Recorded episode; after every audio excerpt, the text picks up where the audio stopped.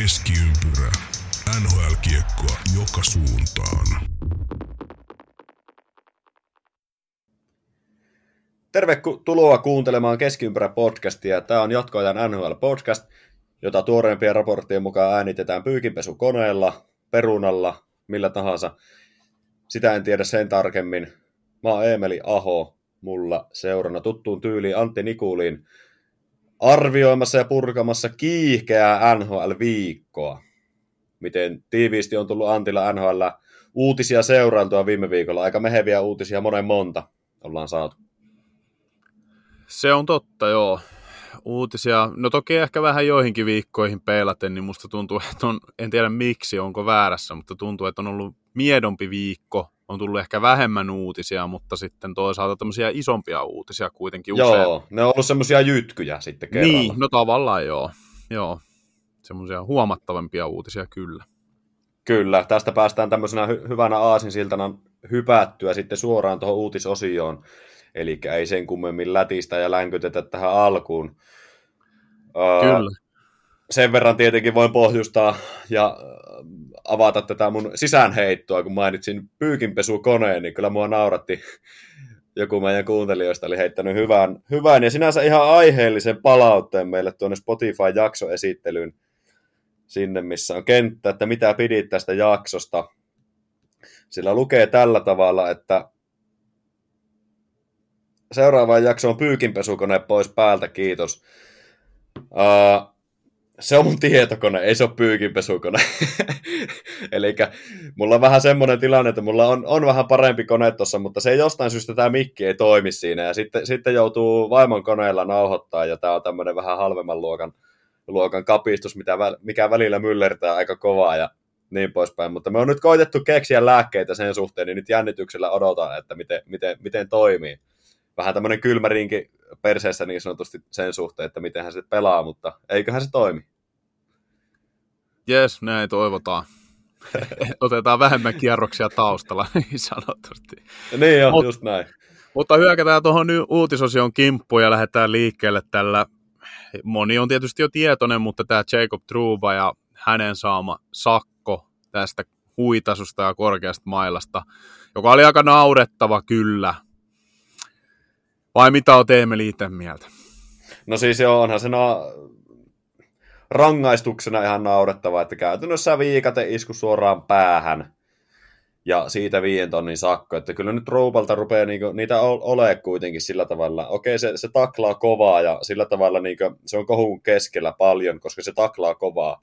Paikotellen puhtaasti, paikotellen päähän ja se on välillä päässyt näistä koira veräjästä, niin kyllä nyt niinku, joku neljän viien pelin kakku olisi niin vähintä, mitä, mitä voisi ansaita. Se on mun mielipide. Joo.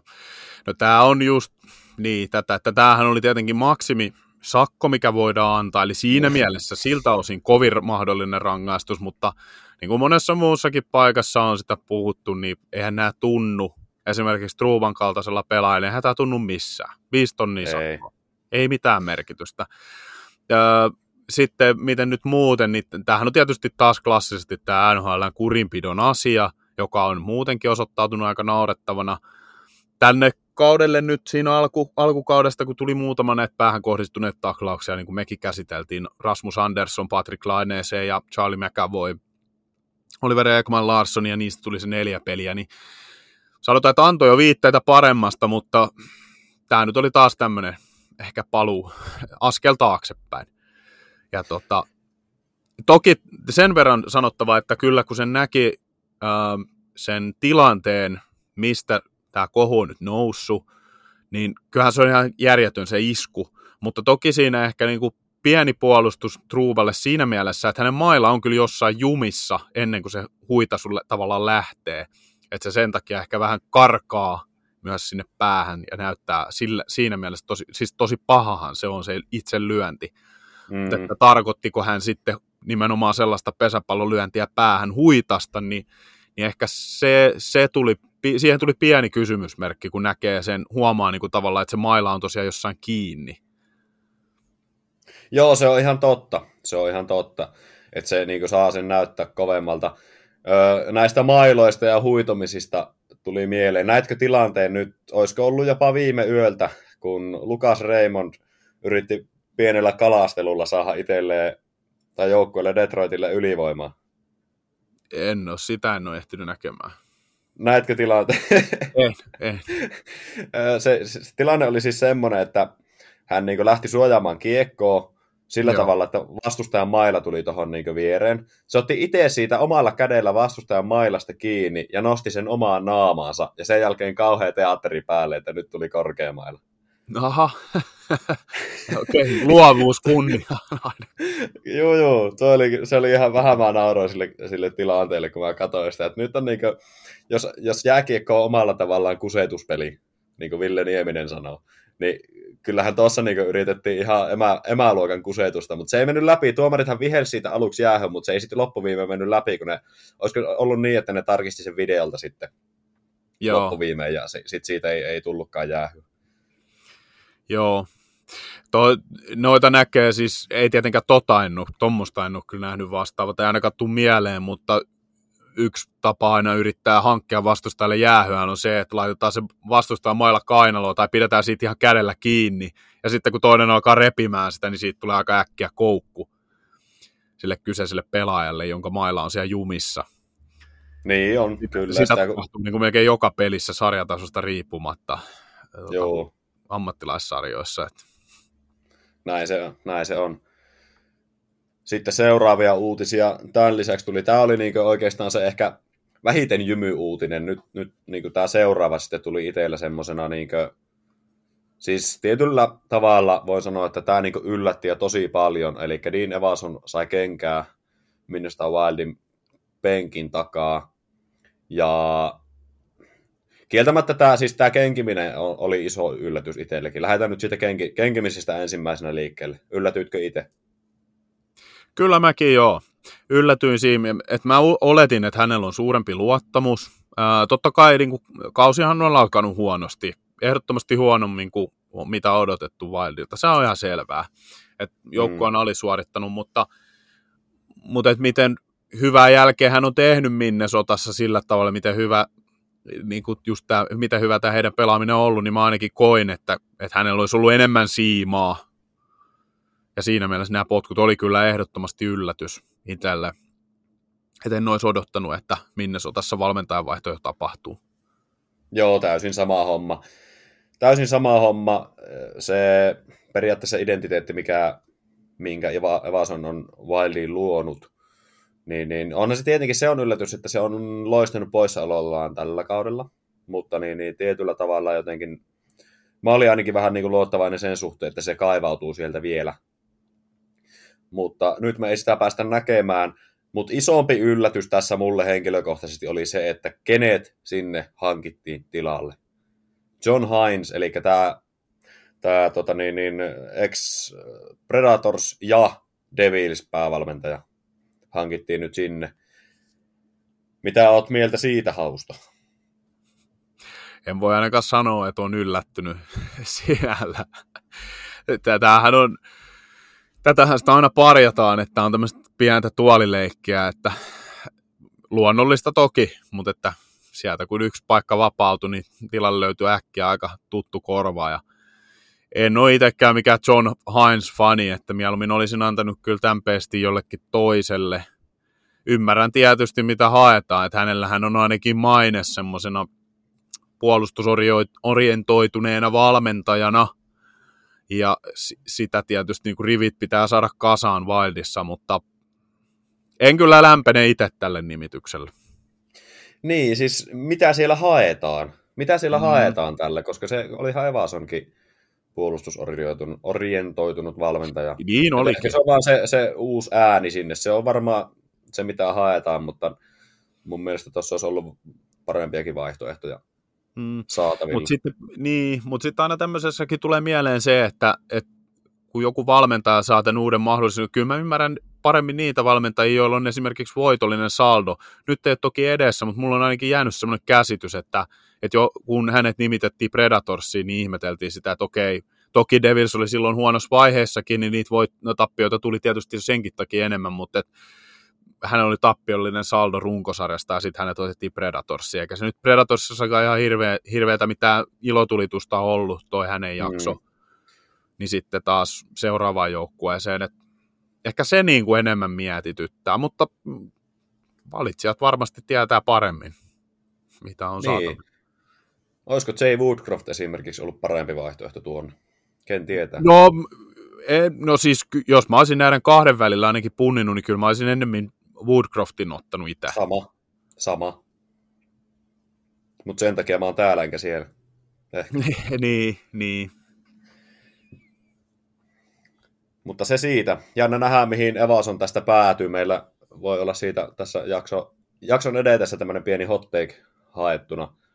Eli nyt on, mm. nyt on kyllä laatu, laatulohia jollekin saatavilla coachimarkkinoilla. Joo, kyllä mäkin uskon, että hän ainakin tulee työllistymään NHL uudelleen. Varmasti. Jos se nyt tällä kaudella vielä, niin ainakin lähikausina.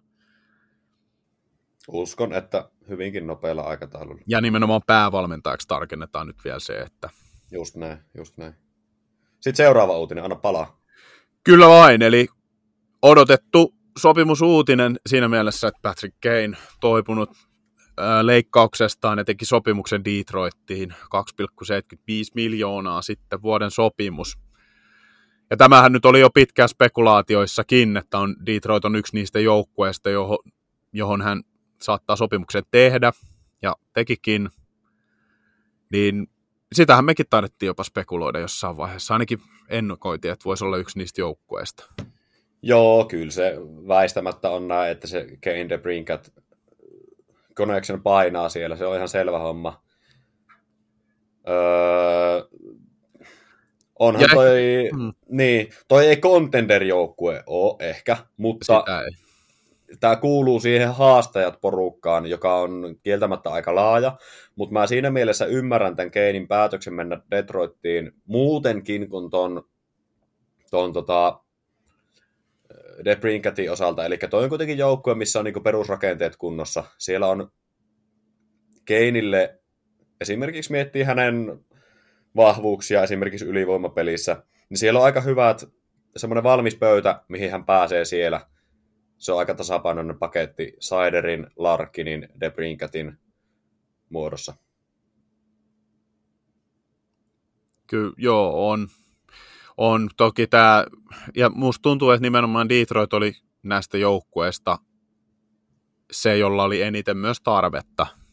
Siis Sitten joo. Taas niin joukkueen näkökulmasta just Patrick Kaneille, että mitä muita nyt oli ainakin jossain vaiheessa spekuloitiin, oli Bostonia ja Colorado ja tällaista, niin heille semmoinen kiva lisä, mutta Detroitissa jotenkin näin, että he nimenomaan kaipaa vähän tämmöistä lisää tämmöistä supertähti kategorian pelaaja. Toki Patrick Kane nyt ehkä nykyvireillään, niin mikä sitten on nykytaso, mm, yhä edelleen hyvä pelaaja, ei ehkä enää samanlainen supertähti kuin on ollut parhaimmillaan, mutta nimenomaan mun mielestä tämmöistä täsmäasetta Detroitin kokoonpano kaipaskin. Se on just, se on just näin, mutta on tosilleen hyvä, hyvä tilanne, että sieltä nyt pystytään, kun miettii niiden top 6 esimerkiksi tällä hetkellä, niin siellä on ollut Robbie Fabria ja Jonathan Barrycrania viime peleissä. Niin, niin on, se, on se vähän vahvempi nyt, kun sinne Kane saadaan. Ehdottomasti näin. Mutta jatketaanpa eteenpäin uutisten käsittelyä. Sitten,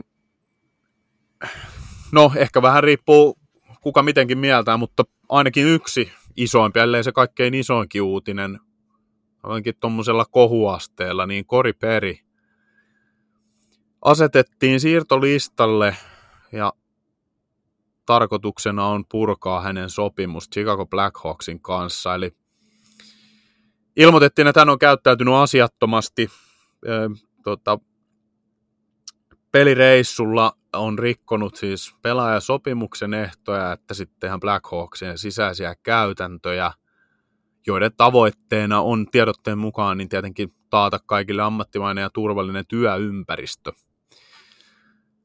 Tällaiseen vedottiin ja sitten alkoi erinäisiä huhujakin olemaan ilmoilla, joita sitten joukkueen GM, ainakin nämä villeimmät huhut, kumosi kyllä, että Et ei liittynyt mitenkään pelaajiin tai pelaajien perheenjäseniin tämä tapaus, mutta sen enempää siitä ei ole kyllä uutisoitu, tai siis niin kuin virallisesti tiedotettu.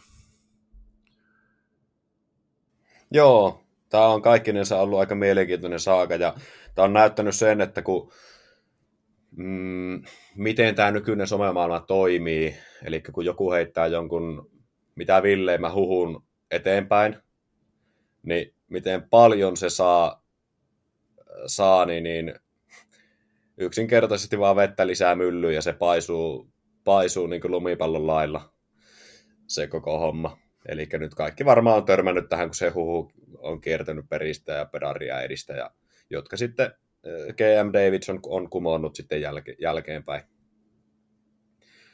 Jälkeenpäin. Ja tota, uusimpien raporttien mukaan, mitä mu, mun silmää, oma silmää on törmännyt, niin tietyllä tavalla koskenut vissi jotain alkoholikäyttöön liittyvää ollut tässä taustalla. Että olisiko sitten jotain, turhaa tässä nyt on spekuloida va- vailla sen kummempaa tietoa, mutta olisiko jotain pientä, pientä alkoholi tuota niin, niin liikakäyttöä ja sitä myöten käytös ollut, ollut epäasiallista ja törkeää ja niin poispäin. En tiedä, mutta tähän niin mun, mun oma tämmöinen tuntuma siitä viittaa.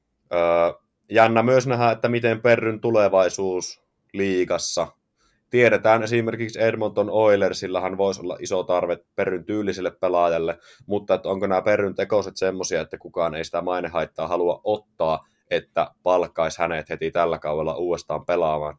Edmontonhan on sen aikaisemmin tehnyt esimerkiksi Evander Keinin kanssa, eli on, on antanut uusia mahdollisuuksia aikaisemminkin niin, niin jännä nähdä, että miten Perryn, Perryn ura jatkuuko edes.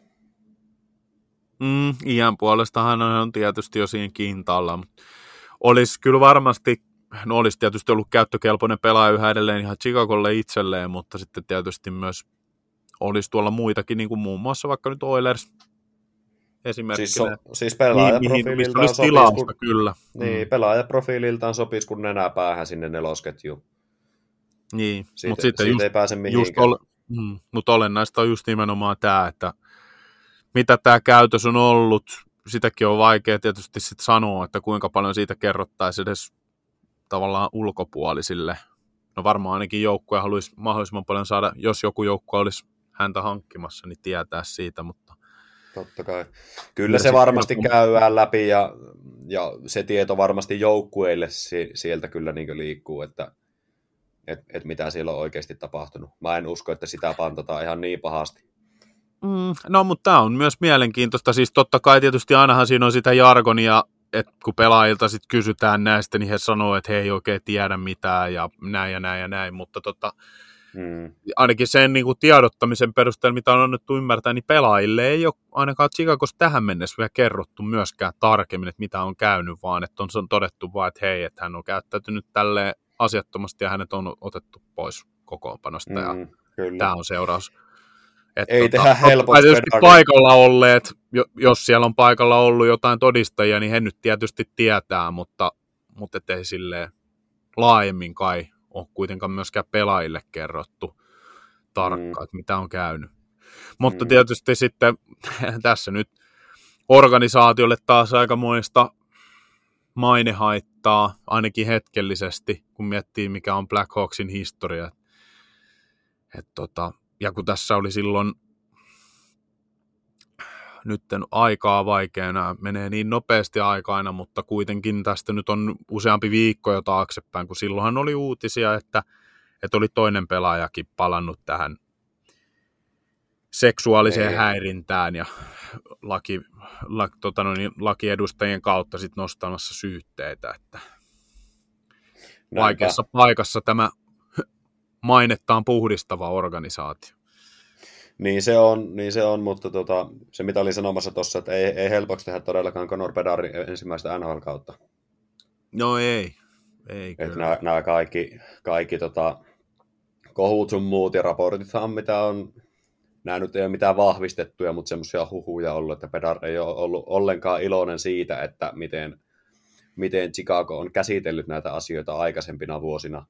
Ja niin luin jonkun tämmöisen Twitteristä just pomppas naamalle se ja luin se, että niin, niin, esimerkiksi tämä just niin tämä, niin, niin, mistä mainitsitkin tämä seksuaalikohu, niin, niin että se on niin Pedar antanut siitä jotain lausuntoja. Mä en ole itse niitä lukenut, sen myönnän, ja nostan käden ylös sen, sen perästä, että ei välttämättä pitäisi tämmöisiä mutuheittoja heittää, mutta tämmöisen tekstin kuitenkin näin, ja kerron sen nyt tässä.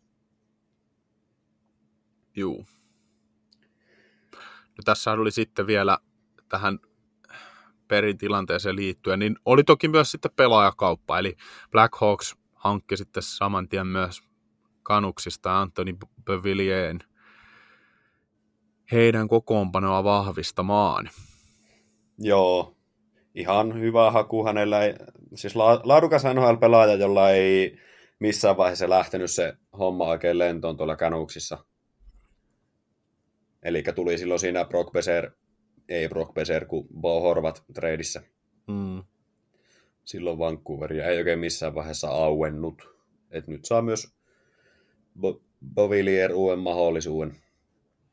Kyllä, ja tässähän oli vielä sitten yhteyskin tietysti, että tässä oli tota, um, hetkinen nyt, kun mulla menee aina nämä sekä Luke Richardson, hän on se päävalmentajan nimi, niin hänelle, hänellä oli tuttu Bovillier, koska Richardson oli ollut apuvalmentajana Islandersissa silloin, kun Anthony Bovillier oli tullut NHL, niin kun toista, toista kauttaan pelannut, niin silloin mm, oli joo, toiminut kyllä. apuvalmentajana, että oli silleen entuudestaan jo jonkun verran tuttu pelaaja mm. myös päävalmentajalle. No niin, sitten uutisosio viimeisenä pihvinä nostetaan täältä ihan itse asiassa tuorein uutinen, mikä just äsken tuli, niin, niin Columbus, Blue, Columbus Blue Jackets on nostanut Kent Johnsonin nyt ulos, ylös AHLstä. Eli hän, hän kerkesi hyvän tovin siellä pelata. Ja, ja tota, niin, niin, eli 10 matsia hän siellä pelasi, teki siellä 5 plus 10. Ja äh, tässä on nyt kaiken näköistä huhua ollut siitä, että tämä Johnsonin AHL-komennus olisi johtunut tästä, tästä tota, tai en mä tiedä huhua, mutta puhetta, eli Ville Touru nosti tämmöisen asian esille tuossa tossa heidän omassa podcastissaan. Eli se asia siis se, sillä tavalla, että Johnson olisi laitettu sen takia AHL, että hän oli se, joka niin sanotusti vasikoi Mike Babcockin nämä puhelinhommat eteenpäin. Uskot sä tämmöiseen teoriaan, Antti? No jaa, kyllä siinä on nyt ainakin ensimmäisenä tuntuu, että aika paljon yhdistelty asioita.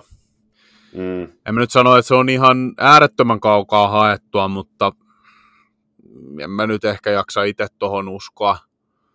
Et kyllähän hän on vähän, sivuraiteillehan hän on ajautunut tietysti Kolumbuksen organisaatiossa, se on ihan selvää, ja, ja siitä varmasti johtuu tämä komennuskin farmiin, ja, ja tietysti varmaan joko sen pohjalta tai muuten hän vaihtoi myös agenttia tähän mm. Pat Brissoniin, että mutta toi on kaikkinensa aika mielenkiintoinen saaka. Siinä, niin kuin, hän on pelannut kahdeksan peliä ylhäällä tänä vuonna, tehnyt niissä kolme pistettä. Se ei ole ehkä se, mitä, mitä häneltä odotetaan, pitäisi tehdä enemmän, enemmän pisteitä, mutta se kuitenkin, että se venähti noin pitkäksi se, se stintti siellä ahl Ja sitten tämä tyyli, millä tämä nyt esimerkiksi nostettiin niin kuin, esille ja uutisoitiin tämä, tämä hänen ylösnostaminen, niin ihan oikein, tiedätkö, isot otsikot, että he's back, tiedätkö. Jotenkin tulee tämmöinen, että sillä vähän nyt koitetaan niin hyvitellä tätä tilannetta hänelle itselleenkin.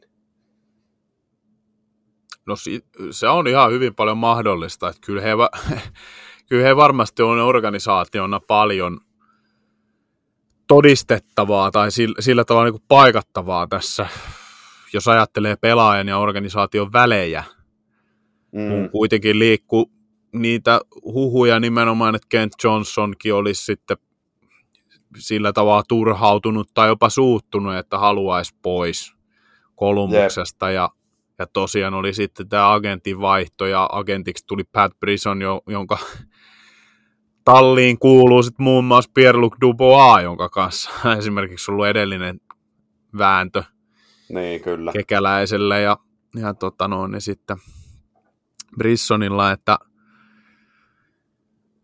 kyllä hänkin on lyönyt painetta, sillä tavalla niin kuin painetta tuonne organisaation suuntaan omilla valinnoillaan. On. Se on ihan totta kyllä. Se on ihan totta kyllä. Mielenkiintoista nähdä, että minkälaista tulosta hän saa aikaan tuolla ja sitten niin, niin miten se sitten vaikuttaa muun joukkueen pelaamiseen, koska Ken Johnson on kuitenkin pelirakentaja, pelaaja, joka pystyy luomaan muille, muille sitä niitä paikkoja. Miten Hauska, muita... mm. Joo, no hauskaahan tässä on sen verran pakko vielä sanoa, että hauskaahan tässä on se, että, että, että jos ajattelee, että miten tätä nyt kuten sanoit, että tolle on tehty tavallaan iso numero siitä, että hän nousee ylös ja sitten tietysti tämä aiempi kohtelu ja näin. Ja sitten kun ajatellaan, että hetki sitten puhuttiin Patrick Laineesta ja kuinka jutuissa luki, että, että valmentajat ja muu on sanonut, että kuka pelaaja, jos seuraa suurempi, niin tässä niin, niin. ollaan aika vaaran, että sanotaan, että on sormet aika lämpimänä siinä mielessä, että ettei nyt vahingossa tehdä sitä virhettä, että yhtäkkiä annetaankin tämmöiselle nuorelle pelaajalle liikaa sitä semmoista valtaa, tai siis niin kuin, että hänet nostetaan liikaa jalustalle, jos, jos tätä niin. taustaa vasten peilaa. Niin, en tiedä. Mielenkiintoista nähdä, mihin tuo kehkeytyy tuosta ja ylipäätänsä Kolumbuksen kausi. Tämä on semmoinen, Tämä on Kolumbus on meidän lempilapsi, sitä on, me, sitä on hauska seurata aina ja spekuloida, heittää vähän vettä myllyyn.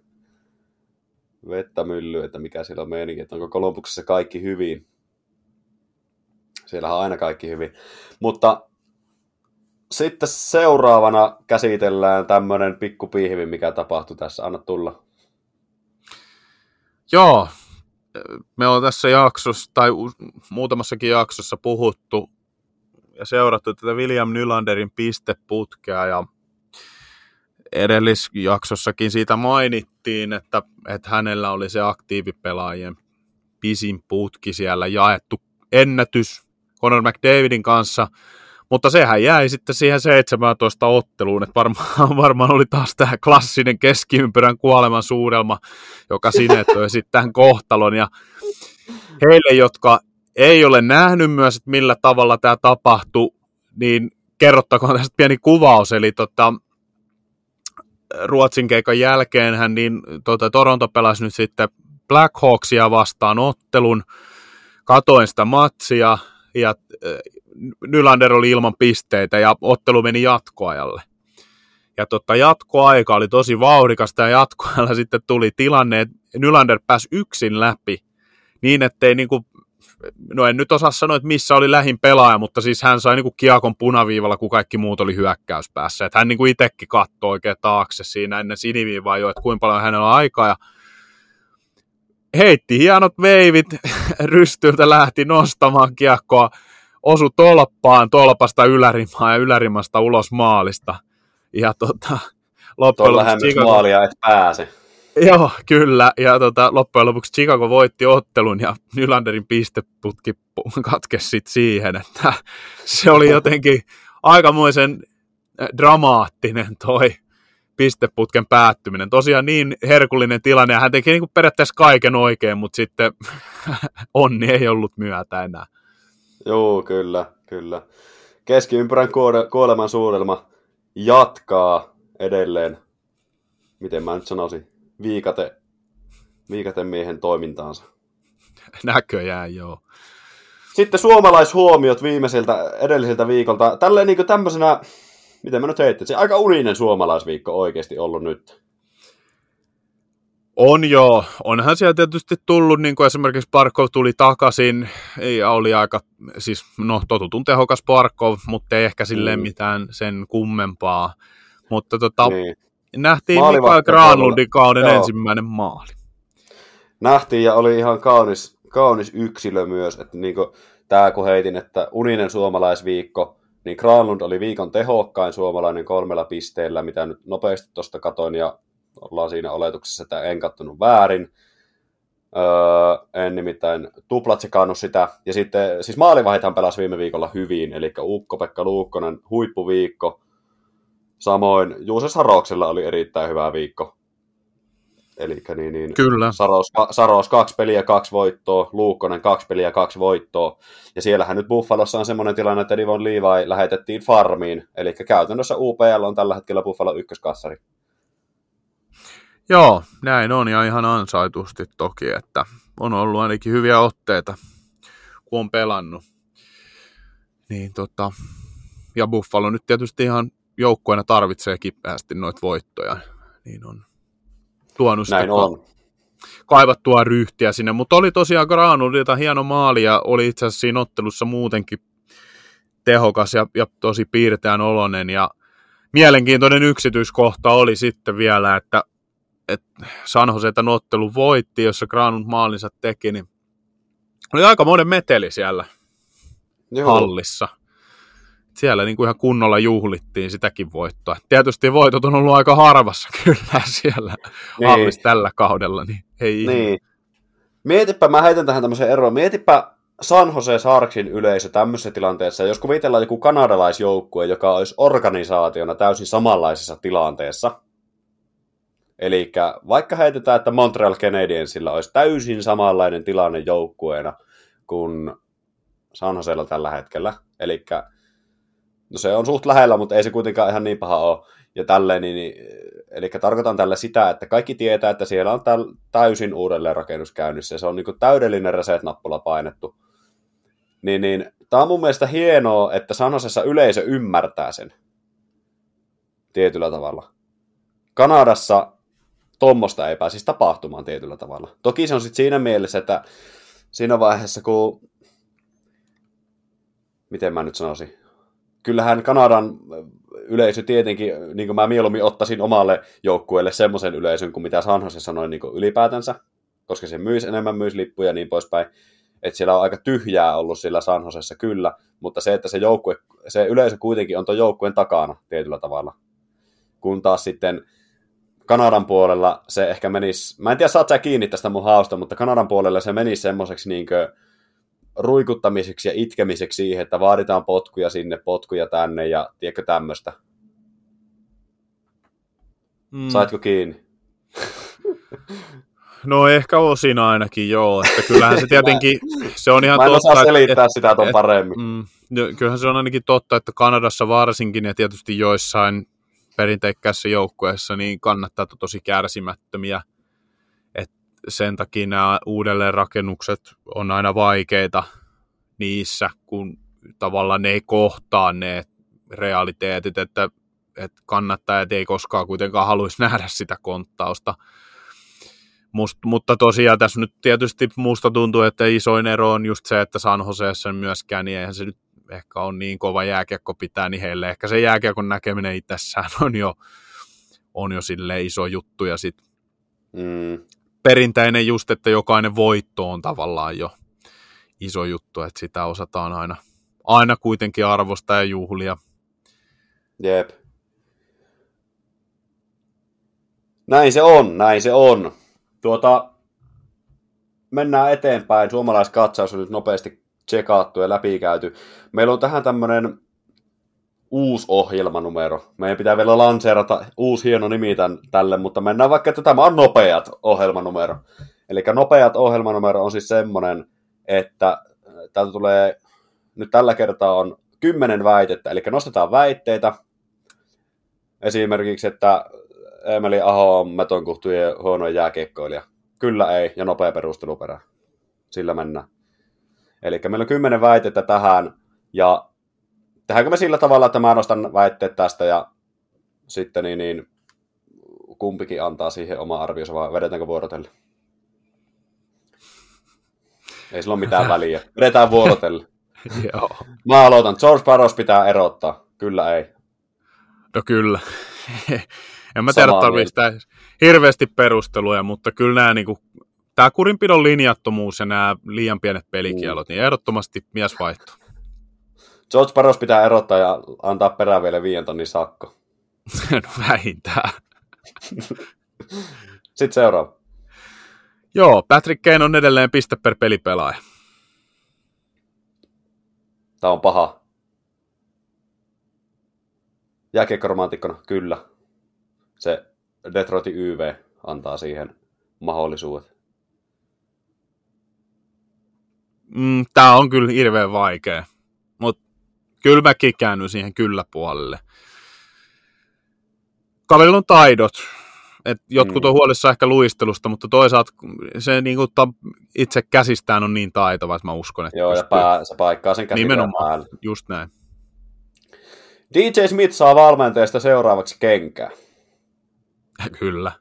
Toivottavasti. Ois- Olisi pitänyt jo saada mun mielestä ennen Dean Evason, Evasonia tota, noin, kenkää. Että. Just näin. No seuraavana on sitten meillä Dean Evason palkataan taas ottava senatorsiin. Tässä tullaan siihen, että DJ Smith, kun saa kenkää lähiaikoina, toivotaan näin, niin, niin se pitäisi olla Dean Evason, kenet sinne palkataan, ja mä toivon, että kyllä. Siinähän on nyt myös Jay Woodcroft, olisi tyrkyllä sinne myös. Mm. Näinpä. Siinä nyt on ainakin kaksi Mm. vahvaa kandidaattia jatkamaan. Mm, no joo, mäkin ehkä näkisin, että Dean- ne- Dean Evason... No joo, ehkä mä sanon kuitenkin päinvastoin. No toivo, mä nimenomaan toivon nyt tässä kohtaa, että mä sanon sen takia, että ei, ja toivon, että se on itse asiassa Jay Woodcroft. Sopis mun mielestä, heillä on hyökkäysvoimaa niin hyvin, että Jay Woodcroft Mm. mm. niin kuin sopisi sinne sen takia paremmin. Se on ihan totta, mutta myös sillä joukkueella on ongelmat ollut peräpäässä. No kyllä, sitä, John Hines oli virhehankinta Wildiin. kyllä. Perusteluja Ja tuli jo aiemmin tuossa. Joo, tämä käytiin tässä jo läpi aikaisemmin. Kädenlämpöinen ratkaisu, tylsä, ei mitään mielenkiintoa. Sitten on, että kekäläinen potkitaan kesken kauden. Tämäkin on pahaa kieltämättä, koska mun mielestä se olisi pitänyt potkia jo kauan sitten. Mutta en usko, että kesken kauden tehdään. Se on kesällä. Kesken kauden ei tehdä mitään. Mm. Se on, joo, siitä samaa mieltä, että otollisempi ajankohta oli jo, se ikkuna meni jo. Mm. Ää, no mä sanon silti, mä, en, mä sanon kyllä, ainakin pitäisi. Sen takia vaan, että, Mä, sama, joo, mä oon samaa että- mieltä siitä. kyllä. nimenomaan, että seuraavan GM pitäisi päästä jo ennen kuin tullaan siirtotakaraille ja muuta, niin hänen pitäisi päästä tekemään jo liikkeitä ja muokkaamaan sitä kokoonpanoja tässä kohtaa. Se on totta. Tuo on ihan oikea validi pointti tuossa, koska Columbus ei tule menemään pudotuspeleihin. Trade takaraja tulee tekemään paljon, tai trade takarajalla tullaan määräämään aika paljon Columbukselle pelinappuloita kesän draftiin esimerkiksi. Niin, niin, se on ihan totta, joo. Mä vaihan vastauksen, kyllä potkitaan. Sitten oh, seuraavaa. Joo, Edmonton ei pääse pudotuspeleihin. Ei pääse. pääsee. Öö, perustelen sen siihen, että McDavid on nyt vireessä. Sitten öö, katsotaan tota lännen konferenssia. Se on aika tuhnu tällä hetkellä. Eli katsoo pistemäärää siellä. Tällä hetkellä Nashville on viimeisessä pudotuspelipaikassa kiinni 22 pisteellä. Ja Oilers on 17 pistettä. Et siinä on 5 pistettä eroa. Niin, niin uskon, että ne, ne sen naulaa kuitenkin. Tässä on 75 pinnaa vielä runkosarjaa jäljellä. No pitäisi kyllä. Ehdottomasti pitäisi, mutta mä en, mä en usko silti. Ei riitä. Mihin, mihin, mihin kaatuu? Miksi ei? No mä luulen, että nyt tässä on niinku hetkellinen piristyminen. Siis ilman muuta mä tiedän, että tulee, tai mun ennakko on myös, että tulee parantamaan kyllä, mm. mutta tässä on sitten myös, no me tullaan tuossa myöhemmin vielä vähän tarkemmin tähän tämänhetkiseen tilanteeseen, mutta mä luulen, että se on sen verran tasasta, että ei riitä sinne, että se jää just kintaalle, mutta ei riitä. Jep, jep. Sitten seuraava väite. Conor McDavid voittaa pistepörssi. Jaa. Ne on itse asiassa nyt tasapisteissä Drysaitelin kanssa 9 ja 10. McDavid 9 vähemmän pelejä pelanneena. Drysaitel 10. Mm. Öö, Oliko pistepörssi- seitsemän pistettä? Joo, ei, Joo, joo Yhdeksän- yhdeksän pistettä. Yhdeksän pistettä Kutserovilla. kärkeen. Kutse, joo, Kutserovilla on 37 pistettä. Ja kakkosena J.T. Miller 35, sitten on Queen Hughes 33, Cale Makar 32. Jne. McDavid 28 siellä 9. Ja niin kuin sanottua, niin siellä on semmoinen kuutisen kymmentä matsia jäljellä. Ei se silti riitä. Ei se voita sitä. Kutseron voittaa. No mä meinasin sanoa toisinpäin. Mä itse asiassa uskon, että voittaa. Kyllä se kirii. Kyllä se vaan kirii sieltä. Kyllä voittaa. Joo. Ei ole mitenkään tekemätön toi tämän hetken yhdeksän pinnaa. Jep. Sitten seuraavaan.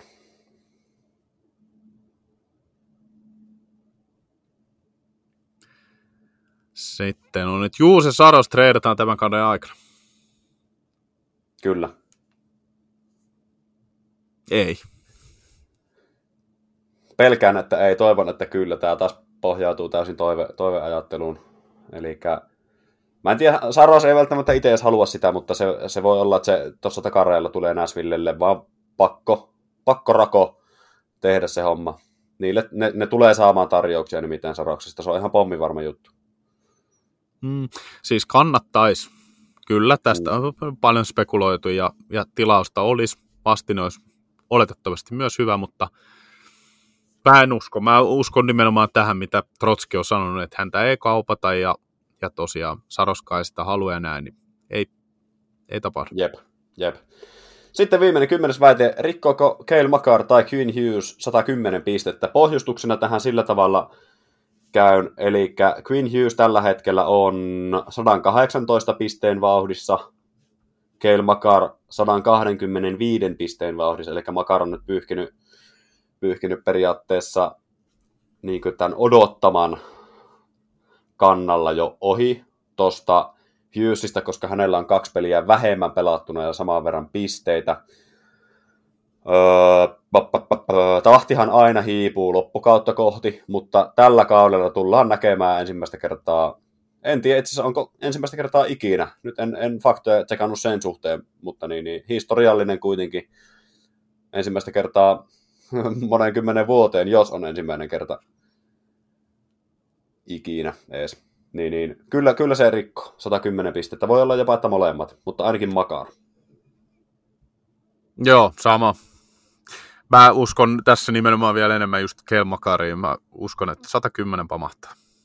Kyllä. Makar siinä mielessä, että se tekee pikkusen enemmän maaleja kuin, kuin tota Hughes noin ylipäätänsä viime kausien otannut. Toki tällä kaudella aika tasoissa menevät, mutta että siis Quinn Hughes ei ole kertaakaan tehnyt NHL yli 10 maalia. Ja no toki silloin nyt tällä kaudella kahdeksan jo kasassa, että nyt se tulee sen tekemään, mutta niin pohjaan tämän siihen, että kuitenkin Makarilta on nähty 28 maalia kerran jo, jo NHL, niin, niin, niin. pidemmässä tähtäimessä se tulee kääntymään Makarille.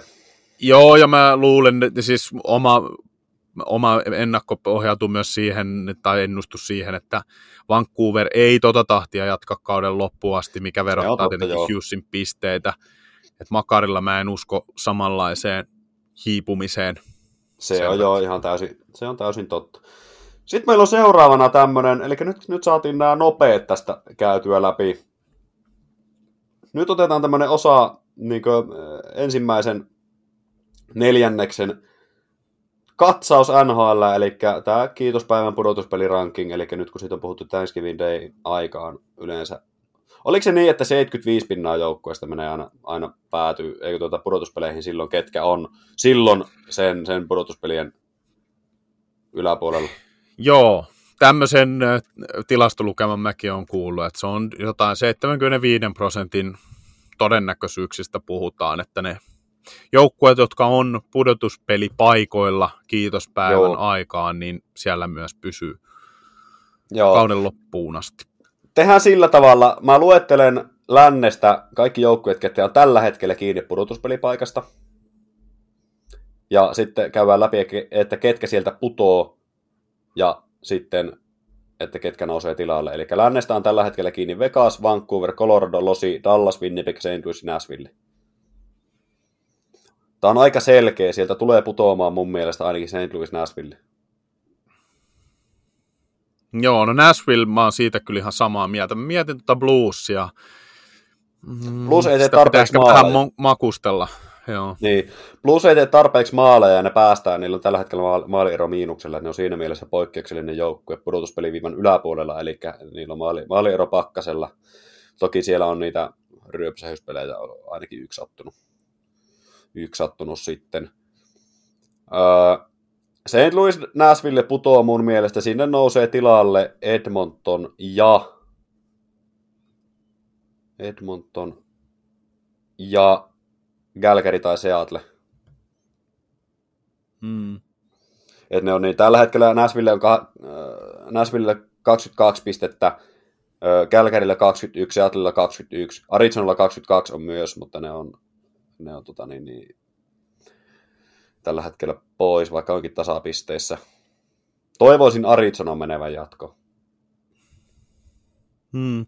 No se on just tossa, mä mietin sen takia, mä, toi on, tosi, toi on niin tasasta, että, että kun mä mietin tuota bluesia, että mä jotenkin näistä kolmesta, just Coyotes, Flames ja Kraken, niin meneekö sitten joku näistä ton bluesin tilalle? Mm. Mä, mä veikkaan, että menee. Mm. No mä heitän, joo, no mun, mä, mä veikkaan, että tota, Blues myös tippuu ja tilalle menee Kraken. Joo. Ja Nashvillen tilalle. Niin, no toi, aivan, joo. No sitten, si, no siihen, siihen menee Coyotes. Eli joo, eli Edmonton jää pois sitten ja sitten Joo, jää, jää just tulos. Joo. Flames ja joo, Albertan porukat jää pois sitten. Joo, ei ollenkaan mahdotonta. No sitten Itä. Idässä tällä hetkellä pudotuspeli paikassa kiinni New York Rangers, Boston, Bruins, Florida, Carolina, Toronto, Detroit, Tampa, Washington. Mulla on ainoastaan yksi, joka putoo täältä, ja se on Washington Capitals. Ja tähän muuten on pakko nostaa, no mä heitän kohta Washingtonista yhden jutun, mä perustelen sen kohta. Washington tippuu. Joo, mä uskon myös, että Capitals tippuu tosta. Mä mietin sitten tota tylsä, niin tylsältä kuin se kuulostaakin, niin mä mietin myös tota Detroitia toisena. Mm. Mutta sitten toiset mä katson vaan, että ketkä on ulkopuolella, että kuka sieltä olisi nousemassa tilalle, niin No se on selvä, että kyllä mä uskon, että Devils nousee pudotuspeleihin. Se, se on niinku, sen, sen mä, se on niinku kiveen hakattu niin sanotusti. Kyllä. Eli Siis se tää- tulee tuolta Kyllä. ylöspäin. Nyt, nyt saanko perustella tämän Washingtonin? Saat. Tämä on käsittämätöntä, että ne on pudotuspelipaikassa kiinni tällä hetkellä. Niillä on NHLssä toisiksi vähiten tehtyjä maaleja. Yhteensä äh, 46 kappaletta tehtyjä maaleja 19 peliä. Ja takana ainoastaan tosiaan San Jose, jolla on tehtynä 22 peliin 36 peliä. Se on muuten ihan kauhea lukema. ja tota, Washington on tehnyt ylivoimamaalin viimeksi 28.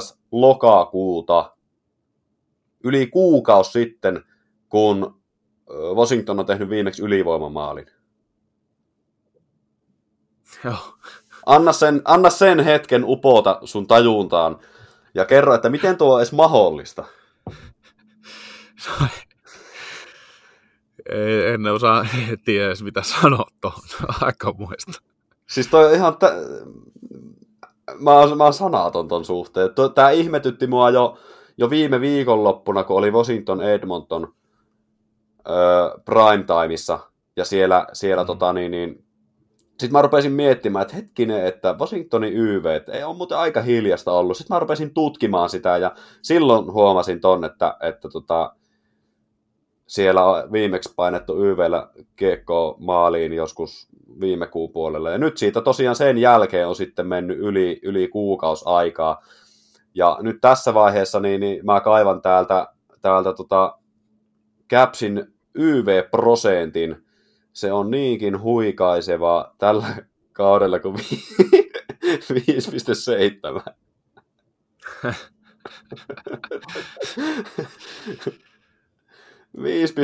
Aika 5,7. Se on, se surullinen?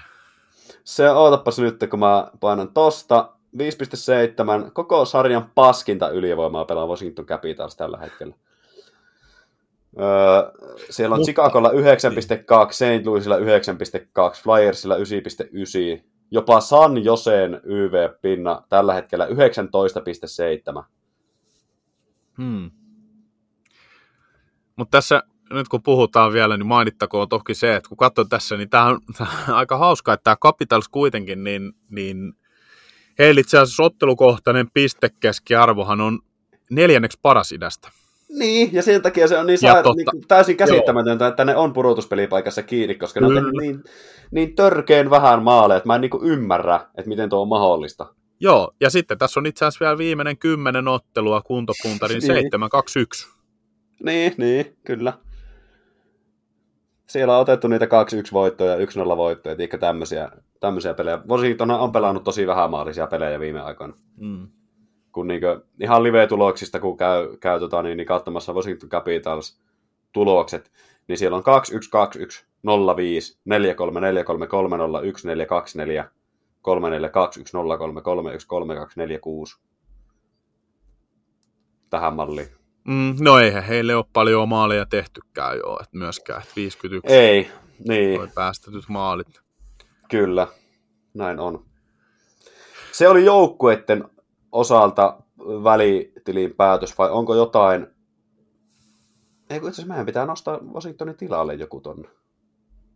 Niin, no mullahan nyt nousee toi Devils automaattisesti, mutta lähinnä mietin vaan sitä Detroitia sitten, että se on nyt niin siinä kintolla, että sanotaan, että, että Detroit ja sitten ehkä siihen niin kuin tyrkylle korvaamaan, niin mä nostaisin Sabre, tai Buffalo Sabersin ja sitten Pittsburgh Penguinsin, että nämä Mm. kolme sitten tappelee. Öö, joo, itä, itä on tosi tasainen, ja sieltä, On. niin kuin sanoit, niin sieltä voi tippua käytännössä kuka vaan, eli siellä on nytten 25 pisteessä Toronto, Detroit, Tampa, kun Toronto, Detroit, Tampa, Washingtonilla 24 pistettä, ja sitten Phillyllä 23, sitten 22 pisteessä Islanders, Buffalo, Montreal, ja sitten 21 pisteessä Devils ja Penguins. Eli käytännössä niin neljän pisteen sisällä on 1, 2, 3, 4, 5, 6, 7, 8, 9, 10 joukkuetta neljän pisteen sisällä. Mm. Tämä on niin tosi kimurantti, se voi kääntyä miten tahansa. Mutta Washington tulee tippumaan tuolta ainakin. Siis tämä on tosi vaikea oikeasti heittää, mutta Washington on selvä. Sen takia mä niin heitän ainoastaan sen tuolta. Detroittiin mä uskon siinä mielessä, että ne tulee saamaan pienen piristysruiskeen ton Keinin muodossa. Se on mahdollista. Hmm. Onko Tampa sitten, joka tippuu? Ne saa Vasilevskin nyt takas. Ei, en, en mä kyllä pysty. Ja ne on ollut hyviä viime aikoina muutenkin. Kyllä. Froli, Froli, Frolida, Carolina. ei, kumpikaan ei tipu. Toronto. Siinä voi olla yllättävänkin kiikkerällä aivan loppuviimein sitten, kun mennään. Se ei ole tietyllä tavalla vakuuttanut. En tiedä. No ei joo, ei joo. Mutta ainakin toi Devils, Devils sieltä on tyrkyllä ja mä toivon myös, että Pittsburgh on, on tyrkyllä sieltä. Mä to, jotenkin luotan myös osittain siihen. Jep.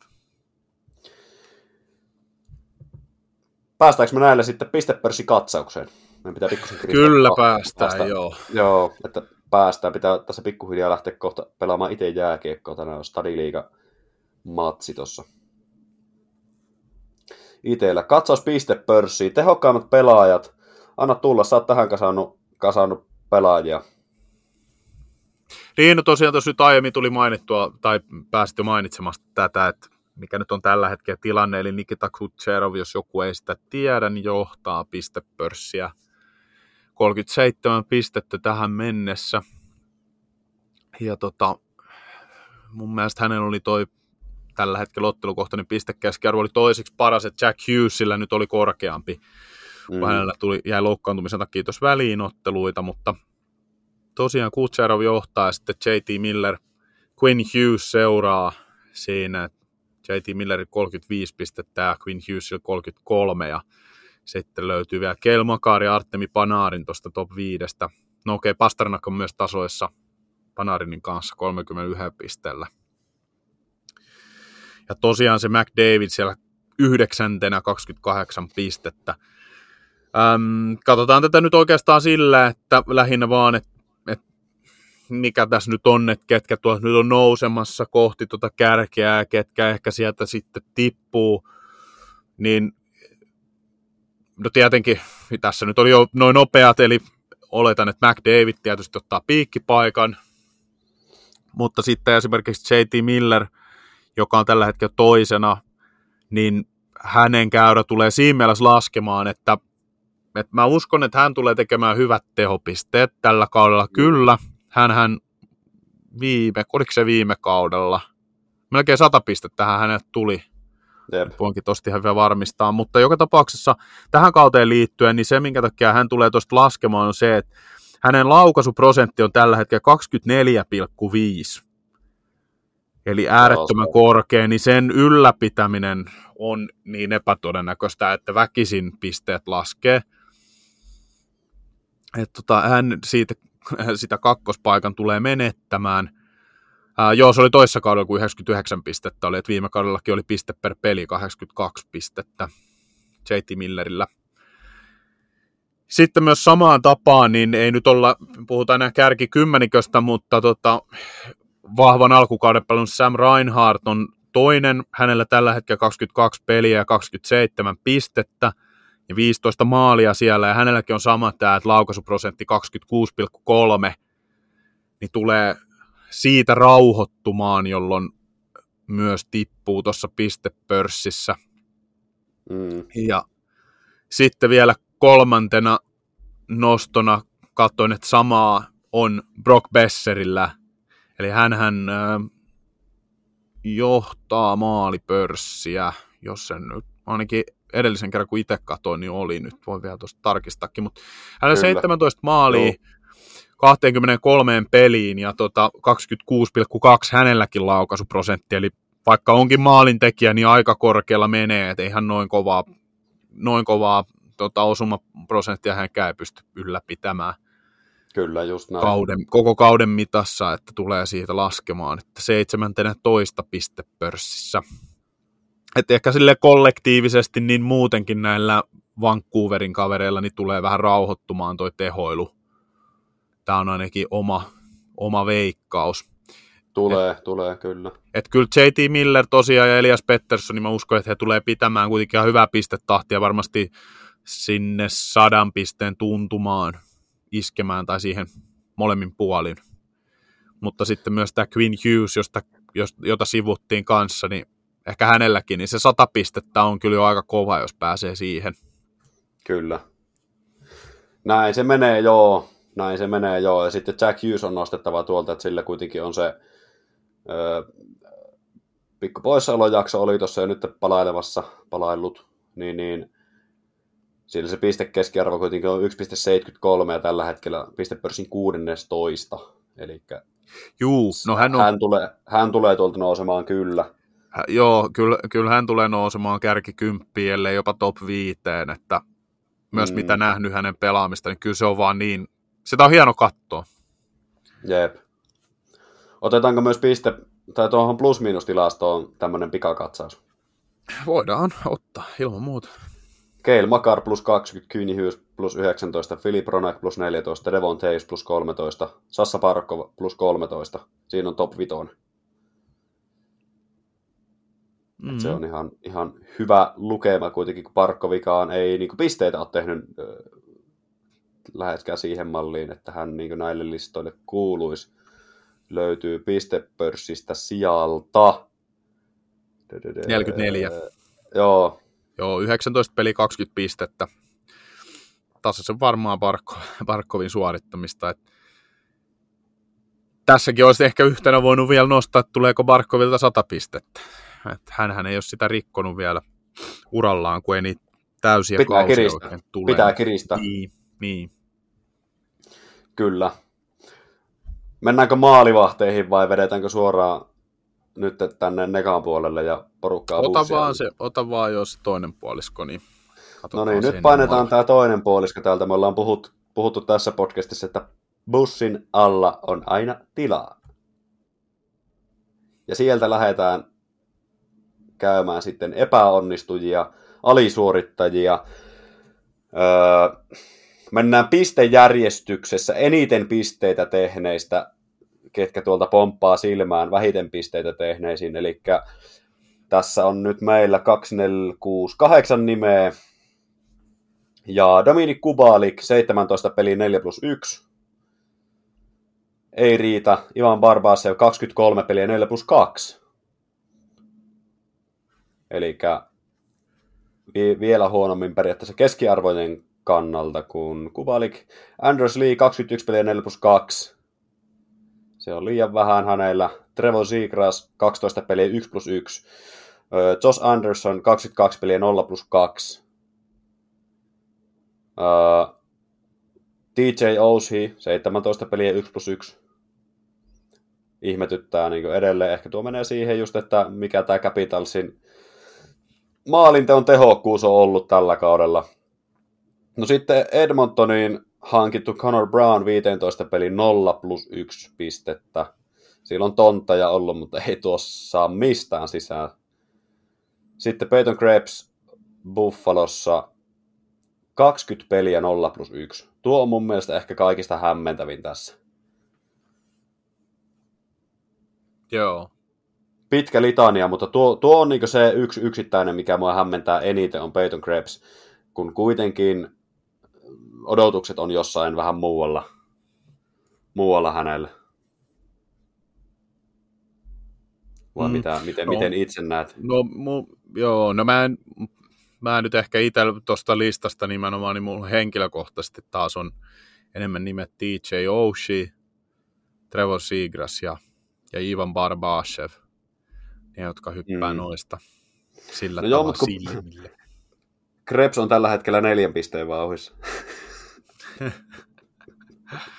se, ei, se on kyllä niin. totta. Neljän syöttöpisteen kausitahti. Niin... Se, se, on enemmän niin, tolleen kun sen kääntää, niin se kuulostaa paljon pahemmalle. Niin, niin. Mutta se siitä, se siitä. Ootko kerinnyt maalivahteja nostaa tähän vai panostetaanko maalivahteihin kunnolla sitten laajemmin tulevissa jaksossa? No voidaan ihan nopeasti. Mä, tässä, mun mielestä tässä ei ole silleen mitään hirve, hirveästi niin kuin käsiteltävää. Että täällä, täällä nyt... ei ole kauheasti niin kuin mitään yllättäviä uusia. No ei, ei. Että jos ennen kauden alkua tietysti ajatellaan, niin ainoa, ainoat ehkä semmoiset suurimmat yllätykset on tietysti äh, Cam Talbot siinä mielessä, että hän on ottanut sen ykkösmaalivahdin paikan ja, ja torjunut tosi hyvin. Siinä ei sinällään Jep. mitään, että kyllähän hän ihan hyvä maalivahti on ollut. Sitten Voittaa tämä Demko toisena. prosenttia peleistä, mitkä aloittaa mm. Cam Talbot. Kyllä. Sitten Thatcher Demko toisena, hän on kyvykäs maalivahti, se on ollut selvää, mutta sitten tämä Vancouverin koko ka- joukkueenakin kauden alku on ollut yllättänyt varmasti mm. kaikki. Jep. Niin totta kai nämä tilastotkin on hyvät. Ja sanotaan nyt ehkä vielä semmoinen kolmas, että, että mielenkiintoinen on ollut tämä Eidin Hillin just, että koska sai kuitenkin aika rahakkaan sopimuksen torjun mestaruuden, siellä on, on niin kuin, miten voisi sanoa, varavaihtoehdon varavaihtoehtona ja sitten sai tämän ykkösmaalivahdin ruudun, niin on kyllä siihen vastannut, että tietenkin Vegasilla on tämä hyvä systeemi, niin kuin monta kertaa todettu, se auttaa maalivahtia, mutta kyllähän on myös osoittanut ainakin tämän lyhyen otannan perusteella, että hän on ollut onnistunut kiinnitys, niin eikä se mestaruuden torjuminen ollut pelkkää sattumaa ja puhdasta onnea. Niin jo. Jonathan Quick on ollut iso yllätys. Eli kahdeksan peliä on aloittanut, se on paljon vähemmän kuin kellään mulla, mutta sillä on kuusi voittoa. Juu. Kuusi voittoa, ja, ja tota, itse asiassa hän on aloittanut seitsemän peliä. Joo, seitsemän peliä aloittanut ja ottanut kuusi voittoa niistä. Ja tuota, 93,0 prosentit ja päästänyt maaleja keskimääräisesti 1,99. Että aina kun PMK päästettyä maalin keskiarvo on ykkösellä alkava, niin se on ihan törkein kova lukema. Tällä hetkellä NHLstä löytyy viisi kaveria, kellä se on, joista ainoastaan voisi sanoa, että no tää, mä luettelen, Aiden Hillillä on 13 aloitettua peliä, 1,96. Sitten seuraavaksi tulee Quick-pelien määrässä 1,99. Sitten on Anthony Stolarz, Floridan kaveri, 5 peliä, Sitten on Alex Lyon Detroitista kolme peliä ja Lois Domingue yhden pelin pelaaneena. Reissi, mm. maalivahti hänkin. Et shoutoutti hänelle kyllä kieltämättä pakko antaa. Jep. Mutta, Kyllä. mutta NHL, NHL on sarja, jossa voitot merkitsee maalivahtien osalta eniten. Niitä johtaa Georgiev 13, sitten on Demko 11, Conor Hellebuck 10, Bobrovski Talbot 10 kans, Adinger Hill, Sesterkin 9, sitten yllätysnimi Arizona Conor Ingram mahtuu myös top 10 kahdeksalla voitolla 11 aloitetusta pelistä. Se on myös ihan törkeän kova lukema. Sitten on Jonas Johansson on 10. Täydentää 10, 18 aloitettua peliä, 8 voittoa. Siitä voi laskea prosentit, että se, se ei taas niin häviä enää. Hän on pelannut tällä kaudella NHL-maalivaiheesta eniten, koska Vasilevski on ollut paketissa. Näin. Viikon tähdistö seuraavana. Yes. Mennään tuttuun tyyliin. Lähdetään kolmostähdistä ja, ja tota voidaan vuorotellen mennä mulla. Kolmantena tähtenä tällä viikolla on Ukko-Pekka Luukkonen. Kaksi, kaksi peliä, kaksi voittoa. Tärkeitä voittoja. Ja, tota, siellä esimerkiksi Rangersia vastaan vain yksi päästetty maali. Joo. Niin oli tota, ja muutenkin tilastot oli 94,9 torjuntaprosenttia, päästetyt maalit 1,5. Jep. Erittäin mallikasta. On erittäin mallikasta. Tässä on kolme maalivahtia, ketkä voisi niinku perustellusti heittää tänne. Eli UPL sitten on, no tässä on jopa neljä maa, viisi maalivahtia. Luukkonen, Georgiev, Demko. Sitten mä, mä kuitenkin otin tämän, tämän tota, valitsin tänne kahden välillä, kävin sen viimeisen, eli Stuart Skinnerin meinasi, mietin sitä. Hän on kuitenkin päästänyt eniten maaleja, tai enemmän maaleja. Kolme peliä, kolme voittoa, 92.0, kuusi päästettyä maalia, päästettyä maalin keskiarvo 1.96, kun taas Conor Ingramilla kaksi peliä, kaksi voittoa, yksi päästetty maali, 98.5. Ja mitä joukkueita taas sitten, sitten tota, Arizona on voittanut, niin, niin se on, se on kova, kova lukema, kova lukema, kun siis kovaa, kovaa dataa, että mitä joukkoita Arizona on tässä, tässä voittanut. Ne on Tampa ja Vegas. Joo, juuri näin. Mulla Ingram ansaitsi sen myötä paikkansa kakkosena tässä. Jep. Joo, Vain yksi täysin. päästetty maali. Lunttasin täysin ja apinoin sun muistiinpanot. Joo, vaan yksi päästetty maali ja sekin tosiaan tuli Tampa Bayta vastaan ja sitten Vegasia vastaan nolla peli, niin kovaa tekemistä. Kovaa tekemistä kieltämättä. Kieltämättä. Sitten mulla on kakkospaikalle, otin, otin tuota niin, niin Nikita Kutserovin. Hän pelasi, älä nyt sano, ei tuoltahan mä pääsin. Mulla on hakeva sormi lähtenyt hakemaan tilastoja kauempaa. Tuossa Kutserov kolme peliä, 2 plus 6, kahdeksan pistettä. Hän ansaitsee sillä sijaan kakkosena ja ykkönen meillä on sama. Tämä ei tule kellekään varmaan yllätyksenä. Sä voit perustella sen. Joo, ei. Conor McDavid. Hän oli NHLkin viikon ykköstähti ja tosiaan niin tuossa kolmeen peliin 12 pistettä. Ja tässä oli nyt sitten vielä semmoinen tilastokin tuli vastaan, eli McDavid on nyt kolmessa peräkkäisessä ottelussa pelannut kolmen pist- tehopisteen erän. Ja on nyt se on sitten toisiksi pisin putki kaikista pelaajista, että enää, jos vielä seuraavassa ottelussa onnistuu tälleen tekemään, niin Sivua ja Kretskin kaikkien aikojen ennätystä, että neljä ottelua peräkkäin on ennätys. Kyllä, että nyt en, tämä jakso kun on ulkona, niin se on jo ratkennut, että tekeekö vielä, vielä, mm. vielä seuraavassakin pelissä, eli nyt Winnipeggia vastaan Edmonton on just pelannut, kun tämä jakso tulee ulos siinä on tähdistö nyt nostettuna tuohon. Meillä on jäljellä enää ottelunostot. Anna Jep. palaa. No ottelunostoina tuossa on, on kirjailtu sitten tänne, eli nyt prime timeissa päästään nauttimaan suomalaisjoukkueesta, eli nimittäin Dallas Stars kohtaa Tampa Bay Lightningin kello yhdeksältä illalla. Eli Lauantai. ehdottomasti kiinnostava ottelu. Siinä on kaksi kovaa joukkuetta vastakkain ja tosiaan useampi suomalainenkin askissa, niin mikä sen parempaa? Joo, ja Dallas on joukkue, jota harvoin näkee näissä primetime-peleissä, koska pelaa lännessä. Sepä Niin mä, juuri mä aina sytyn, sytyn isosti, kun nähdään lännen joukkueita primetimeissa. Niitä nähdään myös seuraavana päivänä Minnesota Chicago sunnuntaina yhdeksältä. Sarjataulukkoa kun katsoo, niin tämä on semmoinen, mikä ei niinku vähäkään voisi kiinnostaa, mutta viime viikkoiset tapahtumat kummankin joukkueen osalta öö, mua kiinnostaa nähdä se, että miten nämä molemmat joukkueet reagoi omiin tilanteisiinsa. Mm. Sitten seuraavana maanantai, eli sunnuntai maanantai kierrokselta samalla kierroksella kuin Minnesota Chicago, niin, niin aamuilla kolme aikaan Kings Colorado. Eli Kings vastaan Colorado Avalanche, se on mielenkiintoinen peli. Siinä ollaan niin lännen, lännen kärkikahinoissa.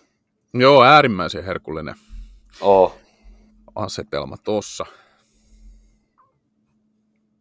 Sitten on back to back Battle of Pennsylvania lauantaina ja tiistaina, eli kaksi perättäistä peliä on heidän välillään, pelataan lauantai, lauantain kierroksella ja sitten tiistain kierroksella, kolmas ja viides päivä, jos en nyt ihan väärin muista. Ja tota, niin, niin, ne on aina kuumia pelejä, siihen ei tarvi muuta, muuta mainita. Ja tässä on Pittsburghille haastetta siinä mielessä, että heidän tarvii pikkuhiljaa ruveta voittoja raapimaan. Sitten viimeisenä keskiviikko aamuna aikaisin varhain Suomen aika viieltä Vancouver vastaan New Jersey Devils, eli Hughesin kohtaamisen. Kohtaamisen päästään todistamaan sitten. Ne on sinänsä aina mielenkiintoisia, kun nekin harvoin pelaa vastakkain, kun ovat niin kaukana toisistaan. Mm, kyllä, eri konferenssien välinen matsi. Me ollaan valmiita. Tuleeko mieleen vielä jotain, mitä tähän voisit heittää? Ei oikeastaan mitään muuta. Vierastoiveita oli taas ehdotettu siellä. Oli itse asiassa joku kuuntelija toivonut Jussi Jokista vieraaksi. Tervetullut Joo, ja hän- ehdotus, kat- katsotaan. Joo, ja hän on itse asiassa Jussi Jokista öö, toivonut vieraaksi. Olisiko joka jakson palautteeseen tullut? Ei nyt varmaan ihan jokaiseen, mutta melkein jokaiseen tullut, että, että, että tuota, niin, niin, olisi kiva saada Jussi Jokinen vieraaksi. Meillä on pari tota, vierashakua tässä nytten päällä. Niin, niin mennään ne nyt, katsotaan ensiksi. Jokinen voisi olla semmoinen hiljasten aikojen vieras, koska hän ei enää pelaa niin, niin semmoinen niin piristävää lisää jonnekin tuonne sydäntalvelle. Mutta ehdottomasti laitetaan, laitetaan harkintaan. Ja ylipäätään näitä palautteita on silleen, silleen tullut ihan kivasti, ja niitä on ihan, ihan kiva välillä, välillä sitten myös lukea sieltä. Ja tiukkaa settiä sinne on tullutkaan taas, ja paljon on puhuttu tästä äänenlaadusta, ja siitä, niin kuin viime jaksossa mainitsinkin, niin, niin meikäläisen editointitaidot ei ole mitään hääviä, en ole koskaan aikaisemmin tämmöisiin asioihin perehtynyt, koska Janne on ne tehnyt aikaisemmin, kuinka Janne. Ja tota, mä oon vähän niin itse nyt pikkuhiljaa opiskellut siihen, siihen hommaan, ja sitten laitteet ei ole välttämättä myöskään mitään parasta ollut, mutta näihin kiinnitetään huomiota jatkossa, ja tähänkin, tähänkin jaksoon on tehty jo pieniä parannuksia, kasasin tänne mun työhuoneeseen tämmöisen oikein mahtavan öö, studion, täällä on tyynyjä pöydät täynnä, ja vähän kaapiovien päällä vilttejä ja lakanoita ja verhoja ja muuta, niin vähän enempi akustiikkaa kiinnitetty huomiota, koska yksi, yksi tota, palaute esimerkiksi oli, että jep, nyt kuului paremmin, vielä kuulostaa kuitenkin, että toinen Jan, Jannu äänittää vessassa. Ei me tätä paskalla tehdä, vaikka paskaa voi sisältö olla. Öö, ensi viikko tulee yhtä nopeasti kuin tämäkin viikko viime viikkoon verrattuna. Silloin seuraava jakso. Ja aihe ei ole vielä tiedossa. Tähän on hakuja päällä, niin kuin sanottuakin, niin voi olla, yritetään vierasta, ei luvata mitään, katsotaan mitä saadaan aikaiseksi. Antti lähtee Espanjaan, putosi linjoilta tuossa aikaisemmin, mä vedän ta- nyt loppuun ja tuota niin, niin ei mitään, kiitos kaikille taas kuunteluista, palataan ensi viikolla muistakaa katsoa NHL. Se on morjes.